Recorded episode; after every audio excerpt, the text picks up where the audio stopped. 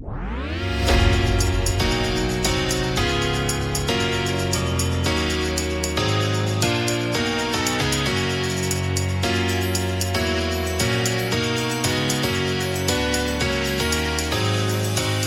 säger vi välkomna till Bladets handbollspodd mitt i VM. Det är torsdag morgon, förmiddag. Sverige har eh, för eh, rätt så precis 12 timmar sedan eh, avslutat eh, sin match mot eh, Belarus.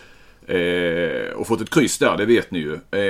vi är oerhört taggade för att snacka VM här, eller hur Robin? Mm. Det, nu är man liksom inne rejält i mästerskapet. Nu, första gruppspelet, eh, de här meningslösa eh, plojmatcherna nästan är slut. Nu, eh, än så länge betyder alla matcher någonting. Det är gött. Du överlevde VMs fördömda dag som du så fyndigt eh, satte etikett på den. Eh, det var i söndags va? Det var i söndags. Eller i tisdags kanske? Ja, jag kommer... Nej, söndags var det. Det var innan ja. Eh, den, den, sista gruppomgången ja. När Sverige ja. inte spelade och eh, det var bara fortfarande andra gruppomgången. Ja. Eh, och det här, det är ju när ja, Sverige har spelledigt och de andra matcherna är det mest massa rotationer. De ska vila sina nyckelspelare och det, ja, nej, det är en dag som brukar vara den sämsta i hela mästerskapet. Men det, det är ju, en, I mellanrundan är det ju också i slutet av gruppen är det ju också en del meningslösa matcher men då är det fortfarande, då kan man ju välja de som fortfarande betyder någonting. Ja. Så att, eh, ja, vi har passerat, eh, vi har varit nere och vänt. Ja, och ändå blev det en eh, blogg den kvällen. Eh, ja, uppskattas att du kör varje dag. Än så länge, jag ger inga löften, men än så länge har det inte varit några problem. Det är rätt roligt faktiskt. Härligt. Eh, jag kom på det igår att för något år sedan så hade vi mött Ryssland, Makedonien och Vitryssland. Eh, nu möter vi eh, Nordmakedonien, ryska förbundslaget och Belarus. Jag kan säga att eh, det har inte varit helt lätt ibland. Man slinter på tangenterna framförallt och, och likadant i, när vi har kört eh, sådana här TV-grejer direkt efter matchen, bland annat igår där, så är det lätt att säga Vitryssland fortfarande. Det, det har man ja. ju sagt i, i, i, alla år. Så att jag och vi på, på Aftonbladet gick ju inte över till Belarus förrän, eh, om det var i år eller Nej, i fjol var det ju förstås, men, men eh, någon gång under 2020 tror jag. Vissa eh, medier gick ju, bland annat Dagens Nyheter, gick ju över tidigare än så för några år sedan. Jag såg också men, att eh, jag hade Eh, jag skulle skriva om Lukau, en kort grej där. Och det är lite samma grej med Demok Dem Demokratiska republiken Kongo. Hur, om, om man vill förkorta det, funkar det med bara Kongo? Men sen ni skrev Kongo-Kinshasa där. Gick inte på TT-språket. Ja, ja, precis. Vi kör väl den. Annars så är det väl, ja, det är nog DR Kongo. Det finns väl ett Kongo till tror jag. Det, de där ska du nog inte blanda ihop. Då kan du få... och, sen, och sen sticka ner där dagen efter. Då, då, då ligger du risigt till. Nej, ja, man fick googla runt lite för att hitta rätt benämning på det. Vi tänkte ju prata Eh, alltså det här är ju rätt så oplanerat idag. Men eh, det finns ju, samtidigt är det mitt i ett VM så det finns mycket att prata om. Vi, vi, I vår enfald tror vi att det kan bli rätt bra ändå. Utan att ha det så strukturerat. Vi, eh, det blir eh, lite spretigt och eh, spridda tankar men fullt fokus på världsmästerskapen. Mm. Ska vi börja med liksom det svenska, den svenska vägen så här långt? Är det okej? Okay? Ja, kör du gärna igång där. Jag fick lite känslan, eh, det var ju inför Egypten-matchen så tänkte man ja nu är det, nu är det, nu kommer det riktiga testet liksom. Eh, för innan har man ju tyckt att ja, det har rätt kul landslag ändå. Nya profiler och spelar lite fredigt och eh, som man alltid gör när det kommer nytt och det går lite bra i början. Men mot Egypten så tänkte man ja, nu testas vi. Ja och så gick ju Sverige och vann den matchen. Och så hyllades man och så, så vaknade på morgonen där efter Egypten-matchen var det lite så, jag läste igenom vad jag själv hade skrivit.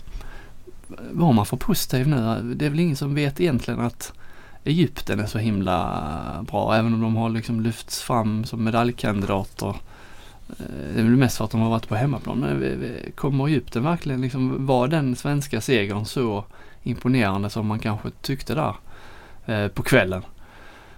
Och det vet man fortfarande inte. För att eh, visste vi mot eh, Belarus var ju katastrofstart där och sen, eh, men sen gjorde ju Sverige som Slovenien gjorde ju, hämtade upp och tog sig tillbaka.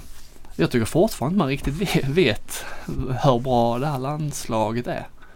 Eller har du någon bättre känsla?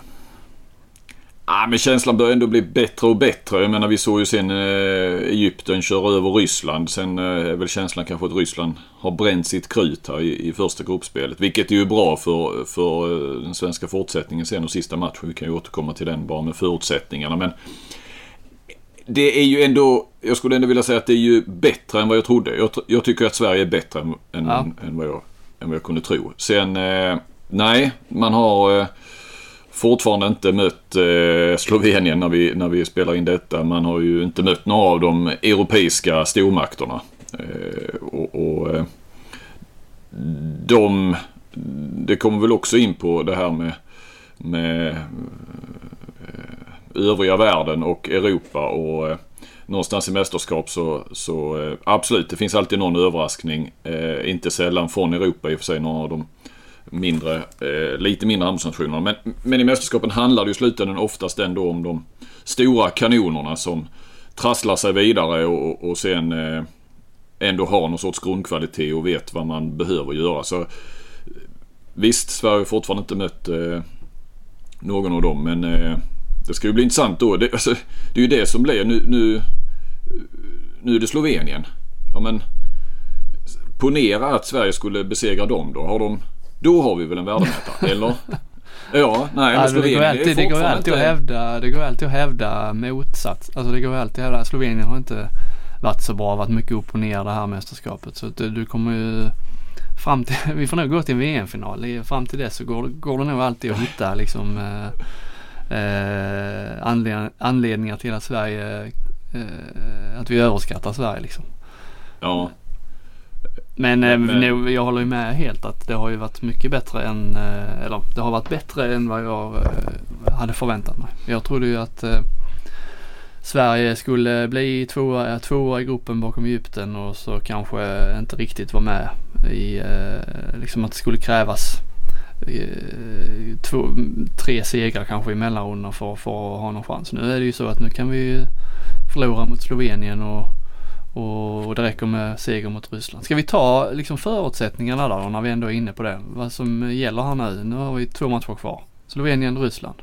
Du skrev ju en artikel om detta. Är allting ja. glasklart? Ja, det är, det är ju glasklart i ens eget huvud men sen när man skriver ner det så, så usch, det blir många, ja, ja. många turer. Så att, ja, man får ju eh, så, som läsare, om man skulle läsa den eh, artikeln så får man ju nu kanske läsa den ett par gånger och, och kanske till och med ha ett anteckningsblock bredvid sig. Men, men det är ju inte jättekomplicerat. Om vi då bortser från eh, att, att som vi brukar göra, att det kan bli kryss i olika matcher och så. Det, det ställer ju till det. Men man spelar ju inte på oavgjort i, i handboll. Det blir ju, det, det blir ju om det blir det. Eh, den här poängen som de tog igår, det kändes som en förlorad poäng. Men, men det är ju också en vunnen poäng. För den poängen blir väldigt viktig. Och den är ju verkligen vunnen sett till att man eh, låg under med åtta mål. Eh, den är av allt att döma eh, väldigt viktig. Eh, Slovenien och Ryssland kvar här nu. Det räcker att slå Ryssland oavsett hur det går eh, mot Slovenien. Men man kan inte vända på det och säga att det räcker att slå Slovenien och sen kvittar det hur det går mot Ryssland. Det där är ju eh, klassisk handbollsmatematik. Mm. Men det kan eh, räcka att slå Slovenien? Det kan räcka, ja precis. Innan vi kommer in på det så är det ändå ett rätt så gött. Det hade ju varit värre om det var tvärtom. Att man var tvungen, eller tvungen och tvungen, det visar man är kanske inte tvingad. Men att det var tvärtom. Att det var, slår man Slovenien, då är det klart. Mm. Eh, för att, ah, fram mot söndag här eh, så tror jag ju att, jag tror att Sverige tar Ryssland. Eh, jag tvivlar väldigt starkt på att man tar Slovenien. Jag tror att Slovenien har kommit igång lite grann nu. De har mm. haft sin, eh, sina, sina dåliga matcher, eller framförallt sin dåliga match där mot, mot Ryssland. skulle man då slå Slovenien så kan man ju förlora mot Ryssland. Förutsatt att då Slovenien i matchen innan där på söndag eh, besegrar Egypten. Det är ju inte säkert såklart, men, men det är ju ändå eh, Eh, Sloveniens chans. De kommer att ha eh, mycket att spela för. Eh, de har alltså en kvartsfinal att spela för i det läget. Sen behöver de ju då ha hjälp av Sverige. Så att, det är lite ödets ironi för Slovenien kanske. Men, så att där är vi ju där är vi ju nu. Eller rättare sagt om jag räknade rätt så, så, så räcker det ju med att, ja, och nu är vi inne på kryssen då, men om Sverige slår Slovenien så räcker det ju med kryss mellan Egypten och Slovenien på söndag eh, innan Sverige möter, möter Ryssland. Mm. Man Så det kan ju vara klart innan vi möter Ryssland också. Ja. ja, glasklart. Men, men nu är vi nere i eh, själva matematiken. Den blir ju inte värre än så här. Nu blir det liksom... Eh, Jo, den kan bli Eh, värre. kan den vi har det? varit med om värre. Ja, men vi har ju varit med om värre. Det är ja, ju... ja. det är- Men inte det är i VM nu menar. Nej, nej, nej, nej. Men det är ju ett jäkla bra... Eh, det är ju ett bra läge. Det var väl som Alfred Jönsson sa igår när han då fick höra det här att det räcker att slå Ryssland. Att det är ju någonting vi hade tagit på förhand i ett utgångsläge. Eh, det, det är ett bra Ja, ja, det är läge. ju d- nästan, ja, det är ju drömläge är det ju. Alltså allt som man behöver göra i mellanrundan är att besegra Ryssland som på förhand var ju helt uträknat. Sen har de ju varit en av de här länderna som har överraskat eh, positivt i VM. Men ändå liksom Sverige, eh, det känns som att vi har eh, jättegoda chanser där. Särskilt då när det är sista förmodligen. Eller förmodligen, men eh, eller sista gruppsuppmatchen är det ju. Eh, ja, eh, jag tror. Nej, det är, en, det är ett drömläge. Ja, det är det faktiskt. Ehm, så en, en viktig poäng.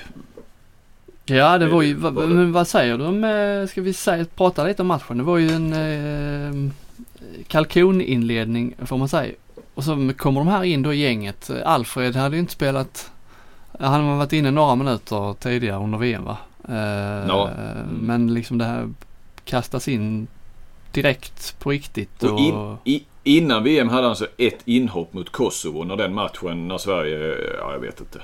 De ledde med, han fick spela i slutet och satte ett mål. Men det, det, matchen var ju körd. Alltså Sverige hade ju vunnit den redan. Det var vad han hade för landslagserfarenhet innan. Mm. Han stod ju uppsatt på landskampen mot Rumänien också men då var han ju inte inne. Eh, Nej, så, jä- så. jävla härlig typ. Alltså han utstrålar liksom eh, ledarskap på planen fast han inte, fast han kommer in som, som helt grön. Liksom allting eh, ser så självklart ut. Ja det är verkligen en eh, eh, X-faktor eh, aura har han ju. Eh, Ja. Den där eh, spelaren som kan göra skillnad och, och eh, matchvinnartypen som vi kanske annars saknar lite grann nu när inte Zachrisson som hade det. Det är lite grann som spetsegenskap. Så, så har ju Jönsson lite det i sig också. Nej men det var ju häftigt när Också oerhört viktigt också för att Sverige hade ju i princip bara gått runt på en första uppställning. Eh, framförallt på 9 meter. Det hade gått väldigt, väldigt bra ju fram till eh, matchen satte igång igår. Eh, och det är ju väldigt viktigt också för fortsättningen av VM att eh, och jag vet inte om de var eh, slitna. Jag, vi pratade inte med, med någon av dem igår. Persson, Gottfridsson eller Karlsbogård. Karlsbogård spelar ju ganska mycket i och för sig bakåt då ju. Sen också. Men eh, om de var lite slitna ändå. Det, eh, man tycker nu när det är liksom varannan, varannan dag så det är klart att när man är fjärde, vid- framme vid fjärde matchen så är det ju rätt mycket. Men man tycker ändå att det har blivit rätt så luftigt jämfört med, med förr när det nästan alltid var Ja, man spelar premiären ledig en dag så hade man två matcher i, på, på eh, ja, 24 timmar. Mm. Eh, Så därför jag har liksom inte tänkt så mycket kring att... Eh, jo, jag, jag i förlängning, men inte redan igår, att, att, att eh, de skulle vara slutkörda. Och, och som sagt, jag vet inte riktigt. Det spekulerades väl lite grann i det igår. Och sen, jag vet inte riktigt vad som hände. Det var... Väldigt mycket hade ju gått väldigt, väldigt rätt och, och riktigt för Sverige i de tre första matcherna. Och nu gjorde det inte det för de, för de här spelarna. Och eh, det är klart när Jim Gottfridsson har fyra tekniska fel. Eh, det är ju vad, på, på, vadå, på en kvart. Det är väl vad Sverige nästan har snittat i, i VM-matcherna så Mm. långt. Så, eh, Ja, men jag äh, håller med Glenn Solberg sa igår i, i intervjun där med, man hade förstått det mer om det var de här tekniska felen kom i slu, andra halvlek eller i slutet av matchen. Att man var liksom att då började tröttheten visa sig. Men nu var det ju liksom eh, direkt från start. Jag vet inte. eh, just den typen av tekniska fel. Jag, har svårt att koppla ihop det med någon slags trötthet eller nej, nej, nej, nej. Nej, det menar jag inte. Men det var ju väldigt långsamt anfallsspel. Det var ju... Man tvekade och... och ja, det var ju nästan ingenting som stämde. Så nästan Enormt. medvetet långsamt ut liksom som att de aktivt Mm. valde att studsa ner och långsamma rörelser och inget tempo. Jag vet inte om det, om det ingick i den här matchplanen som gick åt helvete men, Ja, det tror jag men inte. det såg märkligt Eh. Ja, nej, jag tror att man, eh, man vill spela. Och det... Ja, men det var...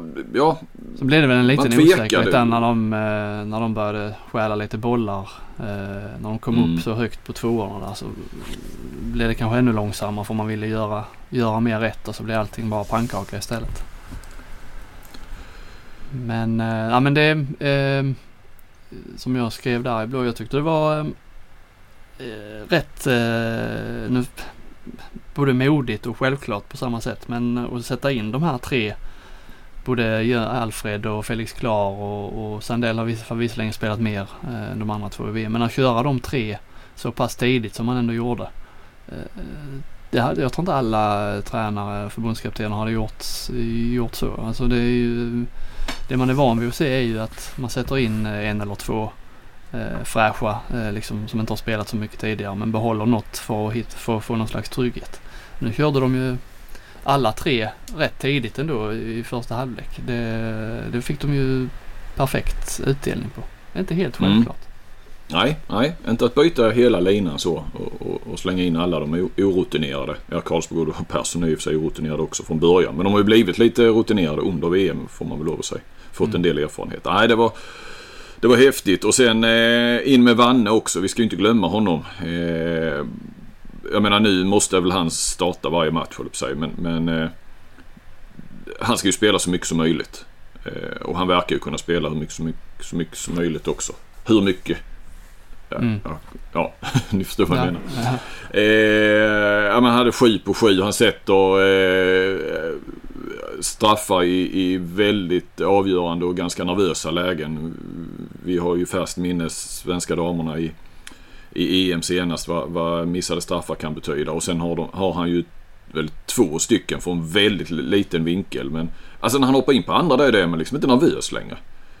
Eh, på, på, får nästan ingen vinkel alls utan sätter dit dem. Det, eh, nej, det var bra. Och sen så får man ju faktiskt lyfta. Jag höll på att bli, man satt ju här och, och, och knöt näven och, och, och var lite förbannad när Daniel Pettersson missade ju ett par rätt så grovt. Men eh, visar ju också kylan när han satte faktiskt Sveriges sista mål där ju. Eh, 26, Exakt, där 25. man satt och tänkte fan eh, är det inte läge för eh, Krins nu men så äh, höll han ändå liksom fast vid DP och fick betalt till slut. Det är kanske där, där det visar att han har varit med lite mer. Att han ändå fortsätter ta de här i inga självklara kantlägen men att han ändå tar det i det läget och att han ändå drar dit den. Det, det var faktiskt starkt. Och, väldigt överraskad att de körde in ett 7 mot 6 spel också efter Ja, en kvart.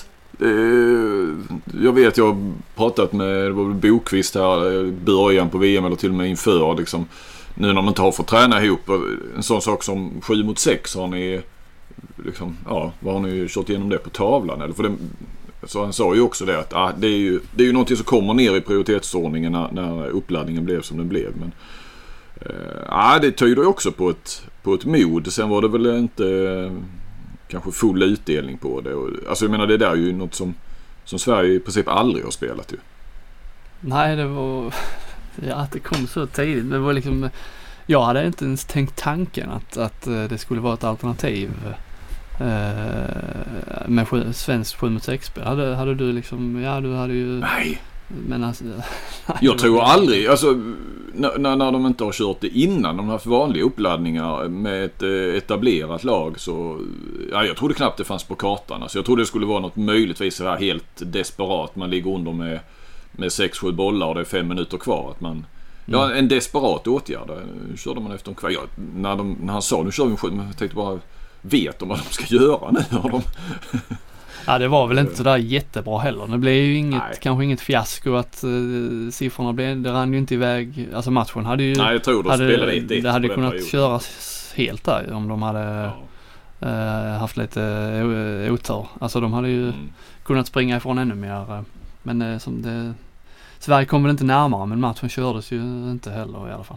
Jag, vet, jag, jag tror inte jag vill se mer 7-6 heller. Nej, nej. Nej men det är ju, för det blir det ju väldigt långsamt också och, och Sverige har ju inget skytte egentligen. Ja visst, Karlsborg har väl ett bra skott och så men han, han tvekar ju för ofta. Han använder inte det tillräckligt mycket. Det, hade du haft Simon Jeppsson eh, i, i truppen så eh, som har spel, spelade ju en hel del med det i Lugi. Mm. Så, eh, så hade jag väl förstått det lite. Eh, Du, du- hade varit mer ett alternativ. Just nu känns det inte med de, med de spelarna. Sverige ska spela snabbt och, och så. så att, eh, nej. Mm. Men en sak är ju ändå, eh, om vi bara ska vara så här, plocka fram några grejer som, man, som det verkligen finns förbättringspotential så är det ju målvaktsspelet. Mm. Det är väl, när hände det senast, i varje fall för herrarna, att, att Sverige gör sån här succé med ett ja, knappt godkänt målvaktsspel. Visst, eh, Palicka gjorde det bra mot Nordmakedonien. Han hade, eh, jag tror jag satte fyra plus på honom då i lite euforin som var efter den matchen. Nu visar ju Nordmakedonien inte så mycket att hänga i julgranen. Eh, han gjorde ju ett bra inhopp i början på andra där eh, mot Chile också. Men eh, där är ju lite... Eh, Ja, man kan ju se det också som att när, för man tror ju ändå, eller det vet vi ju att, att eh, de är ju bättre än så här, Aggefors och Palicka. Så när, om och när man får det att klaffa så, så är det ju, blir det faktiskt en, en vad ska man säga, dimension till i, i det svenska, svenska spelet. Ja, och jag tycker ändå vi har spelat eh, hyfsat bra kontringshandboll utan att ha haft så mycket räddningar. Men, eh, Eh, men och man har ju sett liksom Sverige har haft rätt tufft mot uppställda anfall. Eh, eller uppställda försvar. Eh, mot både Egypten och i alla fall delvis mot, mot Belarus. Och när vi nu Förr eller senare så kommer vi att möta, om man räknar Slovenien till de här absoluta topparna, det får man väl göra. Det är ju då det kommer krävas att målvaktsspelet lyfter sig i, alla fall i alla fall lite grann. Det har varit liksom, ja, okej okej på gränsen till, till godkänt. Eh, Agerfors har gjort några viktiga räddningar i slut, slut, slutminuterna men eh, vi måste ju vara med i matchen då i slutminuterna och det Eh, ja, fortsätter det så här så kanske det eh, sticker iväg tidigare mot de bästa, bästa lagen. Jag tror inte vi hämtar in ett åttamålsläge underläge mot, eh, mot ett lag som Slovenien. Nej, jag, precis som du säger. Alltså mot Slovenien och om vi nu då föreställer oss att, att man slår Ryssland. För där kan man nog kanske klara sig med det här målvaktsspelet. Känns det som. Så kommer det också kräva något annat i, i en tänkt kvartsfinal. Tror jag. Mot förmodligen Danmark eller Kroatien då. Så att, eh, något annat som också eh, är ju, är ju linjespelet och eh, ja, vi kan ju, det gör vi inte, diskutera att Andreas Nilsson inte är här. Nu, nu är han inte här. De har gjort sitt val eh, på tvåvägsspelare framförallt. Eh, men eh, Sverige har ju nästan inga linjeavslut. Eh, än så länge vad jag kan se, enligt officiella statistiken så har eh, Dai fem stycken, nej sju avslut och fem mål. Och Fredrik Pettersson har fortfarande inte skjutit från, från linjen. Eh, Eller avslutat från linjen kanske man säger. Eh, och, det, och, och Dice alla avslut har kommit i två matcher. Eh, det var mot Mm. Egypten två och det var eh, resten i, i eh, premiär mot Nordmakedonien. Igår hade man alltså inte ett enda avslut från linjen. Från linje, eh, mittsexorna alltså. Nej. Och om vi då tittar på eh, Karalek. Vad det kan betyda att ha en, en riktigt bra linjespelare för, för hela anfallsspelet. Eh, du har ju, vad heter han, Banidi i Ungern. Eh, Mamdou i Egypten. Mm. Jag missar säkert någon men det är ju tre.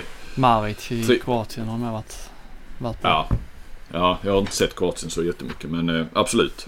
Så eh, där är ju någonting. Sen vet vi ju att eh, Dario Pettersson är ju inga... Eh, de har ju inte sina fördelar framåt kanske. Men, eh, men, men det behövs ju också. Det, den dimensionen behövs. Alltså just nu så Sverige har liksom mm, inget vidare målvaktsspel. Eh, de har inget så här riktigt skytte. Det har de inte i truppen så det kommer vi ju förmodligen inte få se. Även om visst Linus Persson och Karlsborg kan ju gå upp och dra men det är fortfarande ändå halvdistansspelare. Och vi har nästan inget linjes, eh, mittsexspel.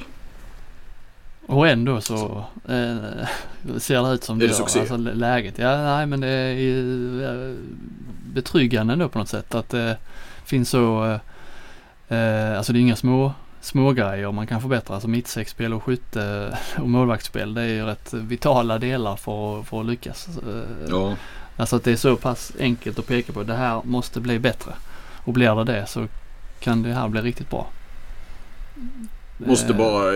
Jag, jag har hängt upp mig kanske lite under VM kring tekniska felen och hur få Sverige har. Eh, men det är ju så och det är, det är viktigt att hålla nere dem. Och det är väldigt viktigt tror jag, inte minst för Sverige Eh, också med det spelet de har. Eh, man hade sju stycken igår på de första 23 minuterna. Vilket också var en förklaring till mardrömsstarten. Och sen hade man alltså inte ett enda tekniskt fel i, därefter. Under hela andra halvlek. Det är ju likadant mot Egypten. Jag tror inte man hade... Jo, då hade man två i andra halvlek. Varav det ena var Karlsbogårds eh, eh, ja, huvudlösa där han missade att, att det var en som inte hade sprungit hem en egyptier. Men det, jag tycker det är oerhört starkt för det är ju lite som du var inne på att det brukar ändå vara i andra halvlek trötthet, nervositet, eh, press. Eh, det är jämnt och det har varit eh, oerhört jämnt både mot Egypten och eh, Belarus. Och sen eh, och då har man inga tekniska fel. Det är ju då de brukar komma. Så att, eh, ja, väldigt imponerande. Beröm till både Klar och Jönsson där igen som eh, liksom med den, har den disciplinen när man kommer in. Det, man måste, dels måste man jaga. Alltså jagar man eh, då, då brukar det bli mer, lite mer chansspel. Men ändå att de är så kyliga där. Man framförallt Klar med man ser när han eh, utmanar istället för att när man är på väg att fastna och så eh, blir det ofta att man slänger iväg en passning och så bryter motståndaren. Eh, och så får man inte det här billiga frikastet alltid.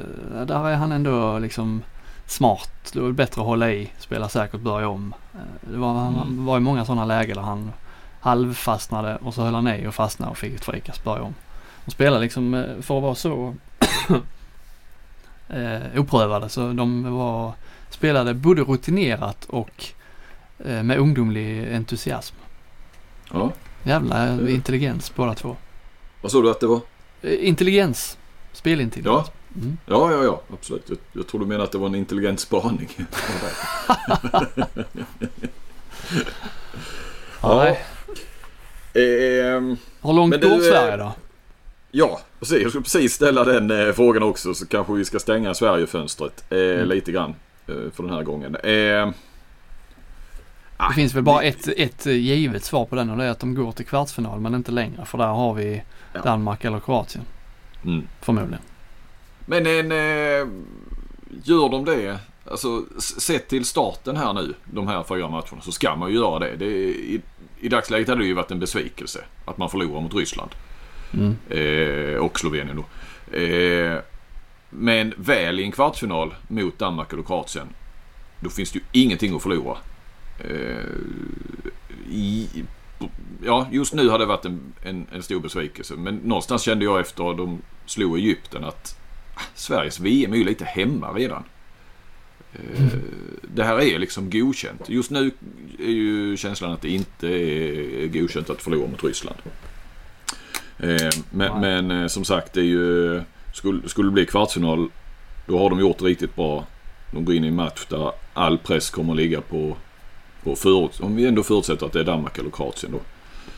Så, eh, Samtidigt om man ska leta lite liksom eh, möjligheter så säg att det skulle bli Kroatien så Så Sindrich är väl borta. Det snackas lite Mm. om att han skulle kanske vara på väg tillbaka igen men eh, han är borta. Karasek vet man inte riktigt vad som händer med honom. Eh, väl. Eh, han har inte spelat. Han har varit skadad. Så att och de har liksom inte imponerat jättemycket men eh, tycker man nu när man sitter och tittar på dem. Men sen är det ju det här vanliga. Eh, lite Spanien-syndromet där att de gnetar sig vidare och sen när det väl gäller så, så, så finns det. Men det känns ju i alla fall på förhand som att eh, Kroatien skulle vara det laget att föredra. Inte supermålvaktsspel har de haft. Eh, Nej. Sego rätt räddade fyra straffar här senast mot, mot Qatar. Men eh, ja, eh, hellre Kroatien än Danmark som jag har sett eh, betydligt, ja de har imponerat. Ja, men vad har de haft för motstånd? Nej, Eh, lite grann. Men, men eh, nej, jag, jag, i nuläget känns det också som kanske hellre Kroatien än, än, än Danmark. Mm. Men kanske också eh, ännu mer man slår ännu mer underläge. Eller det, pressen blir ännu större på Danmark än vad den kanske blev mot Kroatien. Jag tänker alltså ändå grannländerna och Danmark som är stormakten och, och tänker att en av guldfavoriterna då att man skulle åka ut mot ett liksom nytt Sverige eh, med få storstjärnor och ett gäng debutanter. Det har ju varit en jäkla smäll för, för danskarna. Så kanske Mm. pressen på dem är ännu större. Du, eh, innan vi stänger eh, Sverige. För, ve- vem, eh, vem i, i, i det svenska laget, om vi tittar på längre sikt, har störst potential? att bli en eh, topp, topp, toppspelare i världen. Ja. Ja men Vanne och Gottfridsson är väl det redan och Palicka. Eh, Ja men sen har vi ju, mm, eh, jag håller ju Alfred Jönsson högt där. Mm. Ja, nej men efter, efter gårdagen. Jag, jag håller med dig och inför jag körde ju med experterna då. Vem får sitt stora genombrott och, och vem, är, vem kan bli en X-faktor då. Vad nu X-faktor är. Det är ju lätt att slänga sig med det och så kan man definiera det lite utifrån hur man vill. Men jag tror ändå de flesta är med på ungefär vad det betyder. Eller vad, det är, vad man lägger i, i, i definitionen av det. Men då fick ju Karlsborgård flest röster på genombrott. Eh, och, och det är väl på sätt och vis rätt för att alla visste att han skulle få en, den stora rollen. Eh, Som sagt, vi ska ju inte, vi ska inte glömma det här att i, inför VM i de här EM-kvalmatcherna att fast då hela det här 9 meters, eller vänsternian, alltså Lukas Nilsson, Simon Jeppsson och då Kim Ekdahl, de här var ju borta då också och ändå fick Alfred Jönsson i princip inte spela någonting.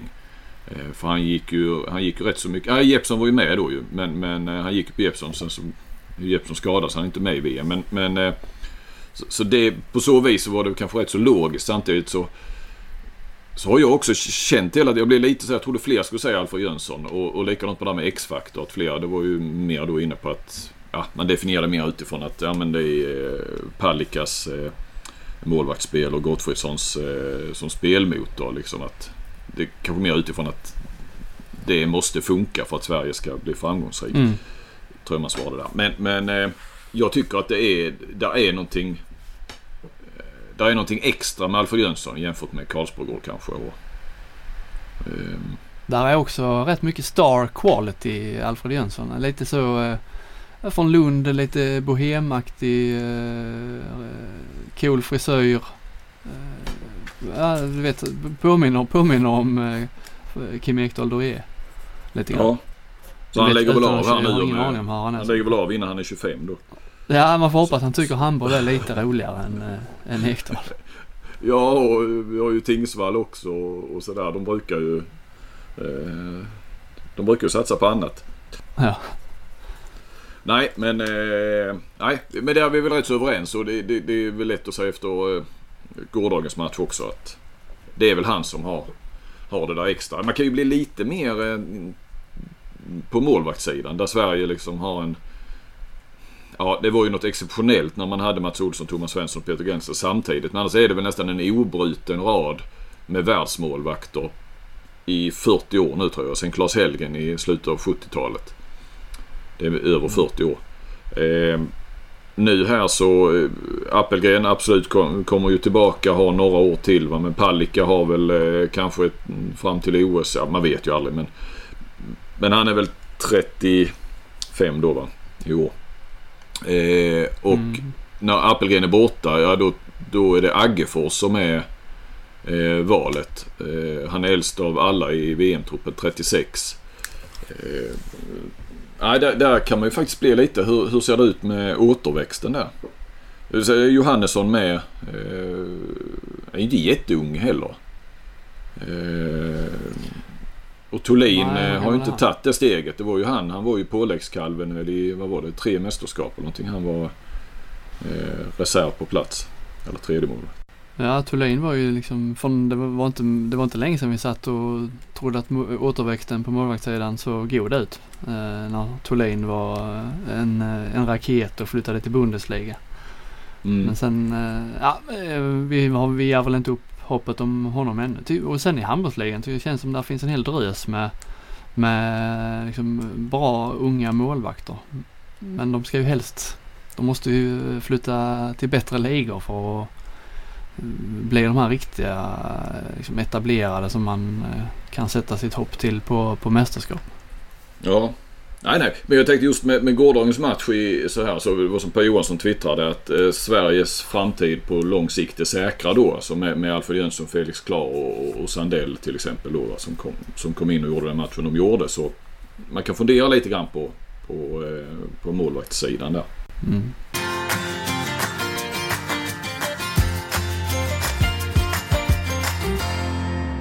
Ja, det var lite den svenska delen eh, hittills av VM. Eh, det pågår ju nu mellanrundor på tre, eh, i tre andra grupper. Och eh, nu spelar vi in här på eh, torsdag förmiddag. Vi får ju inte med kvällens matcher där med, med eh, Danmark, Kroatiens grupp och eh, Tyskland och Ungern bland annat där Polen. Men eh, Norge eh, spelade ju igår mot eh, Portugal.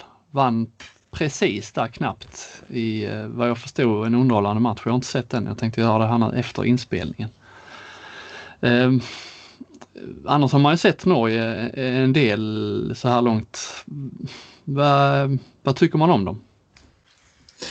Ja, eh, alltså jag, jag, jag unnar faktiskt Norge eh, framgång och ett guld. Inte på Sveriges bekostnad såklart. Men, eh, nej, men jag gillar norrmännen. ja. Ja, men... Ja, det, var, det högst oväntat. Jag trodde inte skulle säga ett unna. Ja, ja. Varför ja. gillar du dem? Jag tycker att de har... Eh, de är bra med att göra när man har varit på mästerskap. De eh, har ju byggt någonting från, från grunden. Eh, det finns kanske lite att lära av för svensk del. De har visat lite med samma förutsättningar eller man ska uttrycka det. är ändå lättare att jämföra skandinaviska lag. Eh, eh, alltså Danmark är ju, där är ju handboll nästan nummer ett. Ja, fotbollen är ju störst där också men, men eh, det liksom, går ju så långt tillbaka där i Danmark att, att, att man är en stormakt. Att, ja, men Norge, jag gillar den, den klättringen de har gjort. Gillar handbollen de spelar. Nej, och jag har inga problem med att Sagosen säger att, eh, som han har gjort i flera år nu, att de ska vinna guld och att han ska bli världens bästa. Och, och, och jag vet inte riktigt nu, det var en längre intervju som jag såg i någon paus här på någon av norska sändningarna som man ibland får ju när, när det är de här andra matcherna. Så eh, jag, jag lyssnade med ett öra där men jag fattade nästan som att han, eh, han, fick, han, han, pressades på om han själv tyckte att han var världens bästa och jag vet inte, han tyckte nog det kanske. Eh, lite motvilligt så tror jag han, han eh, tillstod det. Men nej men det, ja men lite så. Där, därför eh, jag vill ha Norge vidare. Alltså jag säger, jag säger inte att det är kontroversiellt men det är väl rätt många som retar sig på dem. Ja, de, hon sa det med igår, Johanna Alm där i tv-sändningen. Jag vet inte vilka, jag retar mig inte på dem eh, det minsta. Jag tycker de är roliga att titta på. Jag vet inte vem som, om det är, om det är någon som retar sig på dem Nej. eller om det bara är de själva som uh, har byggt upp någon slags myt kring det. Uh, alla Zlatan för att hitta någon slags fiende. Jag vet inte. Men... Uh, Fram till de tar ett guld så jag menar, fan vinner de guld nu sen Sen, sen undrar jag inte dem någonting mer. Nej. Nej men någonstans är de ju fortfarande, även om de idag är ju verkligen en toppnation och, och de vill man ju ofta se välta som cool så har de ju faktiskt inte nått ända fram ännu. Så att eh, det, det, och de, de är lite, de har gjort det så bra så de är väl värda att, att stå högst upp också någon gång. Ja absolut men jag, jag ehm, inte sådär, Sagosen är ju, de är ju, det hade vilket lag som helst varit beroende av en, av en sån spelare. Eh, men mot Frankrike blev det ju bara Sagosen och nu, även om de vann igår där mot Portugal. De är lite illa ute fortfarande för att alltså Portugal är ju deras resa från att ha varit någon slags uppstickarnation. Nu är det ju, jag tycker det att det är en etablerad toppnation i Europa även om de inte har gått så långt i något mästerskap så är de ju liksom alltid, de var nära att slå Norge, Norge här igår. Det lär bli så där att de har inför den sista omgången att när Portugal möter Frankrike att eh, skulle Portugal vinna den så eh, åker ju Norge sannolikt ut. Mm. På inbördes möte där har Frankrike, Portugal, Norge lika många poäng och nu vann ju Norge bara med en boll Samtidigt som de förlorar mot Frankrike med fyra så vinner Portugal en jämn match där mot Frankrike så är det ju, är det ju goodbye Norge. Det, måste ju vara lite nervigt så att inte kunna ha, nu har de liksom ingenting i, i egna händer i princip längre. Nej, som Sverige kommer ha in ja, i det precis. sista. Ja. Ehm, nej, men jag gillar också, jag tycker det är jättekul att Portugal eh, har tagit det här klivet även om Visst, det, det är ju inte säkert att de ens går till kvartsfinal men, men någonstans så visar de ju att EM inte var en, senast inte var en tillfällighet. Utan för det, det, man vill ju ha upp de här lagen. Alltså det, det får inte bara handla om Norge, Spanien, Kroatien, Danmark, Frankrike. Sen, absolut, du har alltid en uppstickare eh, på ett eller annat sätt nästan. Det var Slovenien senast och, och så men, men man vill att fler ska ja, men visa att de är där uppe bland de 6-7 och där, där, får ju gärna Sverige vara också. Det är ju målet såklart. Men, eh, och Portugal också som lite ny. En ny nation framförallt ju. Jag menar Sverige mm. ju, liksom tar ju sina medaljer sådär vart, vad det nu är. Numera vart femte, sjätte år ju. Så. Och är ju en liksom klassisk stormakt. Så det är väl också det extra kul med, med Portugal som kommer upp ändå med lite, ja men det är lite nya spelare och sådär. Det har du innan, det kändes som EM och inför VM så Portugal, ja de, de, eh, Quintana måste vara bra i mål för det är bara han som, han är liksom, han står alltid 60 minuter alla matcher. Men nu har de ju den här Humberto Gomes som har ju varit, eh, hoppat in i, tror jag, alla matcher och varit eh, stängt igen butiken fullständigt i flera av de matcherna. Hur gammal var det han var nu igen? Var han nu var 40? Är det så? Jag tycker han, de kan också fundera på målvaktstillväxten i Portugal med andra ord. 43 år han också som eh, som eh, eh, Qatar, vad heter han? Nu tappar jag namnet. Qatars målvakt. Jaha, Saric. Saric ja. ja. 43 år båda två. Och han har ju varit, eh, Gomes alltså, har varit, han har varit lysande. Ja. Eh, kom han in i Norge och, eh, mot Norge igår med och, och räddade sex räddningar där på, på, mindre, på mindre, betydligt mindre speltid än, än Quintana. Så då har de ju två bra målvakter. Man skulle inte förvåna mig om Gomes eh, startar nästa match. Nu har han liksom hoppat in tillräckligt och varit bra i, eh, i alla inhopp i stort sett. Så att, eh, har de ett, ett, liksom ett målvaktspar också att räkna med. Mm. Um, sen har vi då de här Danmark-Kroatien-gruppen var vi inne på lite där. Ja, mycket kanske hänger på den vi inte får med här när vi spelar in så möter ju eh, Danmark Qatar eh, här på torsdagskvällen. Eh, vinner Danmark den så, så talar väl mycket för att Qatar i alla fall är, är borta. Det är väl Argentina som kan fortfarande sticka upp men annars känns väl den gruppen känns väl rätt, rätt given annars va? Ja men de får ju en väldigt fin väg fram. Alltså Danmark och Kroatien, är, det är först när de möts i sista matchen som de kanske egentligen får en, en riktig värdemätare får man väl ändå lov att säga. Mm. Visst, Kroatien tappade väl poäng där mot Japan. Och då kanske vi kommer in på det här. Det känns ju som det är många i handbollsvärlden. Eh, man vill att, eh, att eh, handbollsvärlden ska växa. Man vill det så, så det verkar nästan. Mm. Det är en jäkla vurm för, för eh, eh, de här lagen. Och jag, jag tycker också det. Jag, jag, vill ju också att Japan ska, eh, ska bli bra och att, att eh, det ska, handbollsvärlden ska växa och, och, och, fler kontinenter. Och, kul med bra asiatiska, östasiatiska lag och så vidare. Och jag fattar vikten av det och, och i slutändan kan det hänga en OS-plats. Alltså att handbollen får vara kvar i OS. Man måste ju vara bra på, på alla kontinenter eller vad det heter. Typ. Eh, och, och tänk om vi kunde kommit då med, in på liksom den engelskspråkiga marknaden på ett annat sätt med USA och så vidare. Men eh, jag, jag, tycker ibland att det överdrivs lite grann kanske, eller har gjort det i detta VMet. Eh, man greppar, till... greppar efter halmstrå. Eh. Ja. Vi får inte glömma, alltså det är ju, tittar vi nu, alltså det enda utomeuropeiska laget som har slagit europeiskt är väl eh, fortfarande då Egypten som slog Nordmakedonien som, och Nordmakedonien är svaga. Eh, och visst, sen är ju Algeriet och skakar Frankrike rejält och, och Japan tog poäng mot Kroatien och, och vad det är mer. Men samtidigt så, mm, men de här stor, storlagen, de europeiska, de gör ju också de gör vad som behövs i, oftast i slutändan. Eh, man särskilt kände Brasilien var på gång. Vad sa du? Ja, särskilt Frankrike då. Som... Ja, kanske. Men om man tittar sen till resultaten så, så kanske de där något poängtapp där. Det, det kostar inte så mycket i slutändan för att ta sig till en kvartsfinal. Som Kroatien till exempel då. Ehm, det är ju de, eh, det, Egypten eh, kan ju gå till eh, kvartsfinal. Det är väl rätt stor chans till det. Annars tror jag inte att det kommer vara några utomeuropeiska lag.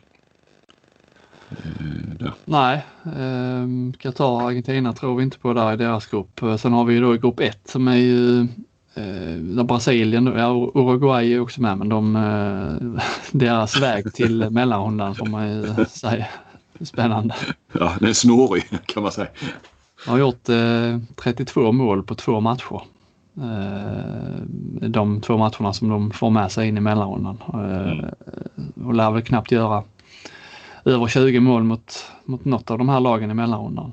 Eh, vilket ju är lite trist på ett sätt men eh, ja, covid-mästerskapets, eh, jag vet inte om man kan kalla dem offer för att de går vidare men Nästan så. Ja, de, de hade nog mått bättre i Presidents Cup om man säger så. Ja, jag tror det. Och där är ju i den gruppen är ju Brasilien, alltså det är ju en rätt jämn, spännande, alltså rolig grupp så. Ungern har visserligen full pott men det är ju, det är ju, Ungern skulle man väl hålla som en av VMs överraskningar. Kanske i början när man tänkte Japan imponerade men eh, nu när vi står här så är det ju ändå i den här gruppen Polen eh, går in med två poäng, Ungern med fyra. Det är ju lag man inte eh, trodde särskilt mycket på inför. Nej, verkligen inte Polen som fick ett wildcard och varit i en jäkla svacka ju sen deras ja, äldre eh, stora spelare la av där. Det var väl en generation eller ett par generationer som la av kändes det som. Så att eh, Polen är ju eh, kanske den nästan VMs största överraskning. Eh, mm. Ungern gjorde ju ett ganska bra EM och har ju ett bättre lag. Eh, här, för de saknar en del skadade spelare då. Det gjorde de även VM 2019. Och då Sverige mötte dem. De hade, var det inte ett par spelare som åkte hem för att de skulle bli pappa? Eller jag kommer inte ihåg. Det har varit väldigt mycket strul där ett par mästerskap för Ungern. Så att, eh, och de har väl nästa EM så det, det är bra så sett. Ungern också kanske ja, lite klassisk handbollsnation får man väl lov att säga ändå med, med bra klubblag och, mm. och så är ju nästan litet ja men på damsidan med, med, med Final Four då i, i Budapest varje år. Och, eh, Eh, väl en ny arena på gång i, eller är väl klar i Budapest som, som ska användas till eh, EM nästa år. Så att eh, Eh, ja, också. Men som sagt, vi gillar ju det där när det, det Ungern och även Polen och såklart ännu hellre när Japan och de här sticker upp. Men, men eh, ja, det är bra om bredden ökas lite. Och den gruppen då, eh, Spanien får man väl anta, precis som eh, Kroatien och Eh, eller Kroatien, att de lär gneta sig vidare. Men där bakom känns det ju helt vidöppet då med Ungern som har ett litet försprång då och sen eh, Tyskland som kanske främst är, ja, lite Polen med. Alltså de, de, de lagen möter ju eh, varandra där, Polen, Ungern, eh, Polen, Tyskland. Eh, kan det, de matcherna är ju, ska man nog hålla utkik för på, på Viaplay. Mm. Ja, nej, men den, den känns eh, nej, riktigt och eh, absolut. Och Polen är ju, har ju nästa VM förresten. Om två år ihop med Sverige. Där Sverige finalspel och så i Sverige men eh, också bra. Det är bra om hemmanationerna är, är starka i mm. mästerskapen. Och då har vi ju förhoppningsvis publik också. Så. Ja, gött. Eh, semifinalerna, eh, Flink, vilka går till semifinal av de här lagen då? Har du något träd så som du kan utbilda sig? Nej, nu tog du mig lite på sängen. Ja, mitt träd, jag hade ett träd som jag tog fram men det hade jag ju, det var ju fel, visade sig vara fel. Eh, nej men så här är det ju att eh, i mellangrupperna så korsas ju ettan och trean och tvåan och fyran. De grupperna. Eh, och om jag bara ska dra ett litet tips här nu. Det är nästan enklast att få det så. För sen ska du ju liksom korsas igen där då inför semifinalerna. Ja. Men jag tror ju att Spanien och Portugal möts i kvartsfinal 1 och att Frankrike och Ungern möts i kvartsfinal 2. Det är ju... Eh, och sen så då liksom i Sveriges grupp så blir det... Det blir Danmark-Slovenien och det blir Sverige-Kroatien. Mm. Och mm, om vi då sen korsar dem där så tror jag ju ändå att... Jag får hålla fast lite. Så att i ena semifinalen möts Spanien och Danmark. Och i den andra möts Kroatien och Frankrike. Så har vi ändå de här stormakterna. Då tror jag att Sverige förlorar mot Kroatien. Så Spanien, Danmark, Kroatien, Frankrike. Mm. Eh, ja, det var ju inte någon jävla raketforskning på det. nej, nej, men det är ju, nu är det ju kvartsfinaler och där vet man, men det är ju ändå en bild av eh, att de stora nationerna fortfarande sitter i, eh, de flesta av dem i bra positioner. Norge är lite illa ute men annars så, så talar mycket för att ja, Spanien vinner sin grupp, får de lite enklare. Eh, Kroatien, eh, beroende på där, Kroatien, Danmark eh, spelar inte kanske så stor roll men eh, de slår ut oavsett eh, vilket så slår de ut lagen från Sveriges grupp i kvartsfinalen. Uh, och sen är det då Frankrike, Portugal då. Är det ditt tips att Portugal med går vidare fast att du varnar mycket från Norge? Nej, jag slog mig, det slog mig nu att jag faktiskt skrev fel här. Men jag tror ju ändå mer på Norge. Alltså du gör det? Eh, ja, och, och, då kanske Norge ändå kan rå på Spanien i sin kvartsfinal. Så det kan bli Norge-Danmark i en eh, semifinal. Norge, Danmark, Kroatien, Frankrike då. Men jag är ju en oerhört feg tippare har jag kommit fram till. Eh, alltså jag har jättesvårt för att liksom bara sådär gå på en. Alltså den här som sticker ut och, och tro stenhårt på, på eh, jag tycker det är svårt. Ja. Alltså, jag, jag, men det är ju för att det sällan belönar sig att sticka ut. Vad sa du? Ja men det är, det är ju sällan det belönar sig att sticka ut. Det är ju oftast de, eh, när vi kommer fram till en semifinal så är det ju oftast de, de väntade lagen som är där. Ja, tre och fyra och då går man då på liksom det säkra så får man ju ändå in tre. Ska du liksom innan VM börja tro på Portugal i semifinal eller final så ska du tippa dem så som jag brukar göra så att man tippar hela VM. Ja men då, då ska de ju slå ut rätt så tunga lag på vägen fram. Det är rätt mycket som ska som ska, ja, det är många överraskningar som ska, som ska in då för att det ska gå hela vägen. Och så en, alltså blev det inte Portugal men det kanske blev eh, Polen istället. Eh, så, så, ja, man, man, eh, man, riskerar ju mer genom att eh, sticka ut såklart. Ja, det är logiskt. Um, Får jag bara eh, lyfta, vill bara nämna ändå lite eh, domarfråga. Det var ju ja. ingen superinsats igår av eh, de där franska. Du hade lite problem med deras efternamn, kommer jag ihåg. Som är jättelätt ut. Bonaventura tyckte du var krångligt. ja. Det, var, det är rätt unikt. Man, man ser två utvisningar för filmning i offensiva fauler i samma match. Det var verkligen, ja. eh, verkligen udda. Men det, det, var väl en kompensation. Den andra. Ja, och det, är det, det dröjde väldigt länge. Det var väl 40 minuter mellan dem typ. Eller någonting. Och då har de ändå gått och letat efter eh, att kunna kompensera. Det är liksom handbollsdomarnas... Det är det jag kan störa mig mest på med handbollsdomare. Det här eviga liksom eh, kompenserandet hit och dit. Ja. När man liksom tar ett uppenbart felbeslut när Klar då åker ut för filmning eh, Eh, när han eh, tar emot en spelare, obegripligt. Och så tar man liksom, för, tar man ett, gör man ett sånt horribelt misstag till.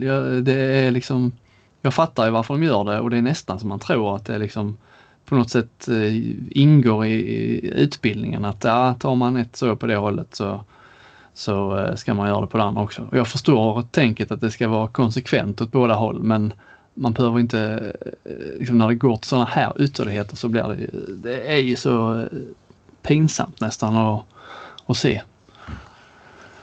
När ett fel hela tiden ska kompenseras ja, det med ett dubbelfel fel. någonstans. Även ja. om man förstår hur de tänker. Obegripligt. Annars tycker jag att eh, domarna har varit eh, riktigt bra. Jag gillar, jag skrev det i bloggen med, jag gillar ju den här lite tuffare linjen med eh, kantavslut.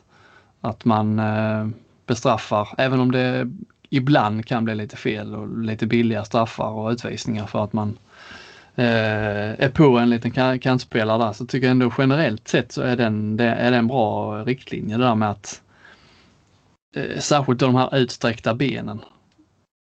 Att de mm. är liksom, de kan inte bedömas som att man är först på plats utan de är ju farliga.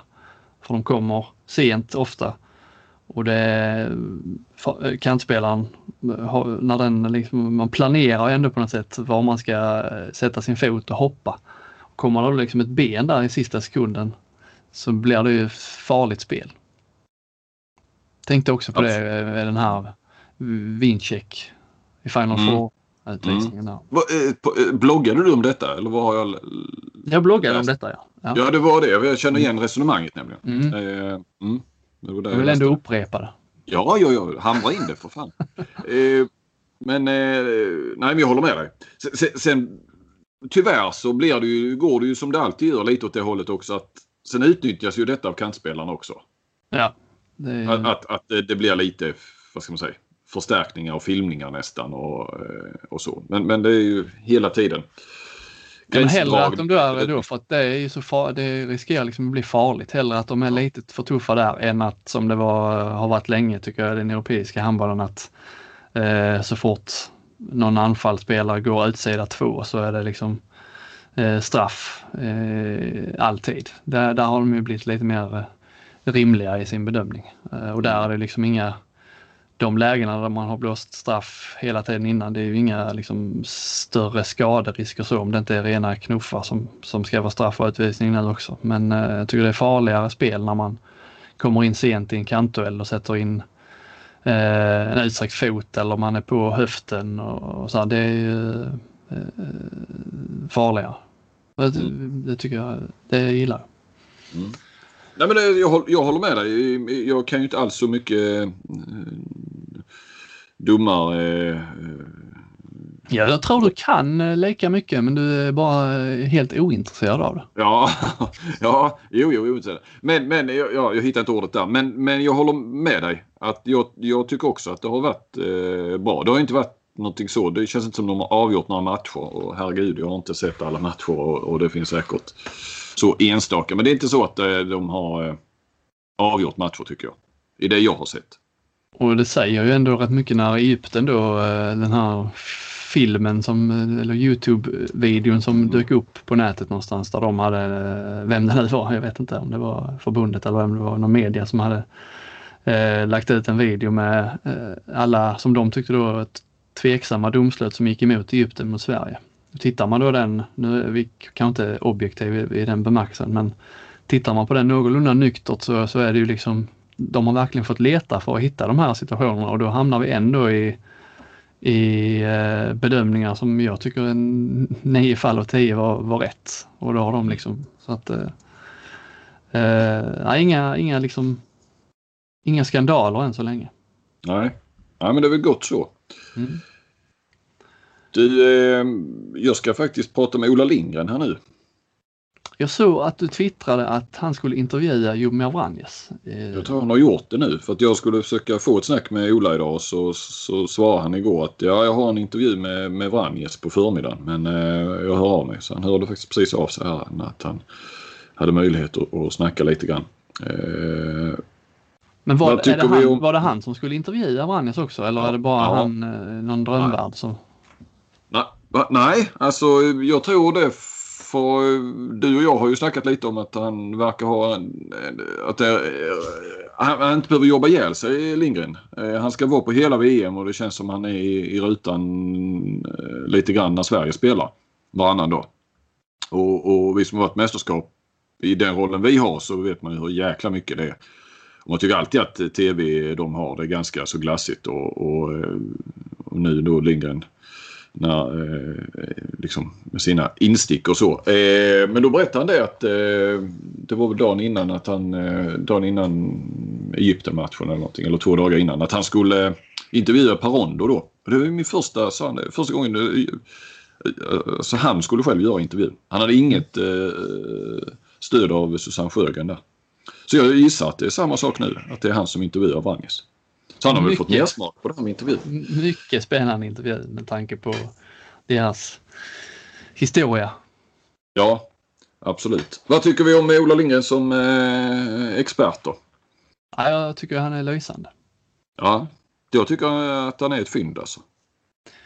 Inte så, det borde man ju kanske ha förstått. Jag trodde att han skulle vara bra men man borde liksom ha varit mer säker på att eh, han eh, skulle vara det eftersom Ja, de alla åren man har intervjuat honom själv så har det ju varit eh, Han liksom vecklar inte in någonting utan eh, tydlig och ja, liksom inga Vad ska man säga? Han är liksom inte rädd för att säga eh, någonting vad han tycker eller har, har, han säger som det är. Ja, men han har ju känns som han har skolats i det, i det tyska eh, faktiskt. Ja, exakt. Eh, Jag tror inte att han, eh, jag, jag var inte med på den tiden, men jag tror inte att han var så och snackade så mycket som spelare. I varje fall inte de första 10-15 åren i, i landslaget. Han ser ju sen smittade av sig lite för han ser ut att trivas så oerhört bra där. Ja. Så han verkar på så himla gott humör. Och sen får man ju lov att säga, och det hade ju säkert varit i, på, lite grann för, om Frändesjö också hade varit på plats och sådär. Men som Susanne Sjögren beskrev då att, att gå med Ola Lindgren på spelarhotellet. Det, alltså han sta, eh, de stoppas ju hela tiden. Och, och jag tror att eh, Ola är nog en av dem med störst kontaktnät eftersom han nu har varit förbundskapten, han har varit i Bundesliga, eh, tränare och spelare. Alla, alltså han har enormt kontaktnät. Alla känner igen honom för han har ju verkligen varit i den här eliten, toppen i, ja, vad fan vi är väl uppe i snart eh, en 35 år eller någonting. Mm. Eh, och det hör man ju också att han hela, när han står där i tv så har han ju snackat med, han har ju snackat med, med vad heter han, Shevtsov eller hur det uttalas, eh, Belarus förbundskapten ju, som han har spelat mot jättemycket och väl som han typ nästan efterträdde i Rein Eckerlöven tror jag. Eller jag vet inte riktigt vem, om det var någon emellan. Men, eh, nej, men just han, han känner ju allt och alla. Och det är ju någonting han kan utnyttja såklart. Och, och få jäkligt mycket information. Och det, när jag pratade med honom lite grann så sa han det, det för det är ju ganska kort tid i tv. Här får ju vi sitta nu i en och en halv timme och orera. Men, men eh, i tv, det lilla jag, man själv varit med så ska man ju vara väldigt konkret och snabb och sådär. Och, och, även om de har ganska så mycket studiotid och inte mycket reklam får man väl lov att säga via Sats. Och, så, så måste man ju vara jäkligt eh, konkret och så. Han sa ju det att det är svårt för man får ju samla på sig så jäkla mycket information här nere sa han. Mm. Som han eh, då ska få ut på väldigt kort tid. Så att, eh, ja.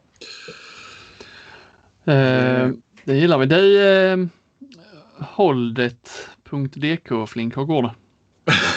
Ja, jag har faktiskt inte kollat efter, eh, efter igår här. Det, ja, i och för sig jag hade väl Vanne där och lite så men Vann har alla kan jag säga så det, det Ja. har ingenting för.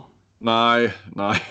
Och jag var väl den sista som plockade in Vanne också. Jag byter ju rätt så friskt. Men det kan Ja. ju bero på att jag liksom Ja, jag lär mig på, jag, jag sik- siktar ju på hållet eh, EM 2022 för eh, ja, ja, du har ju lärt mig det. Man, man måste ju ta spelare som man vet spelar. Jag, jag har ju gått mycket på så här eh, något lag som ska möta Uruguay. Ja, storlag då. Ja, de kommer ju vinna med 40-20. Jo, men då vilas ju de här eh, bästa spelarna såklart. Mm. Så att, eh, och, och liksom, jag stod inte Sagosen från början och så förlorade Frankrike. Eller så förlorade Norge mot Frankrike. Och liksom, fan, det är inte bra att ha väl en spelare som förlorar. Men det kanske, är det bättre att ha, jag har inte kollat, dubbelkollat det. Är det bättre att ha en spelare som gör åtta mål i en match som man förlorar än att ha en spelare som vinner matchen men bara gör två mål? Vilket känner man mest? Mycket bättre att ha en spelare som förlorar och gör mycket mål. Ja, ja, det är så ja. ja. Du får bara 20 000 minuspoäng eh, om du förlorar en match. Men du får ju 30 Oj. 000 för varje mål. Oj, jag skulle ha kollat reglerna lite bättre känner jag. Herregud, jag trodde... Ja, du skrev, det var kul ändå att du skulle vara med i en sån här fantasy. Så jag frågade om tips och så. tänkte nu har han läst på ordentligt. Men sen, nej. Jo, jag läste igenom reglerna så, men jag, jag liksom la inte summorna så där riktigt att det var sån skillnad. Då.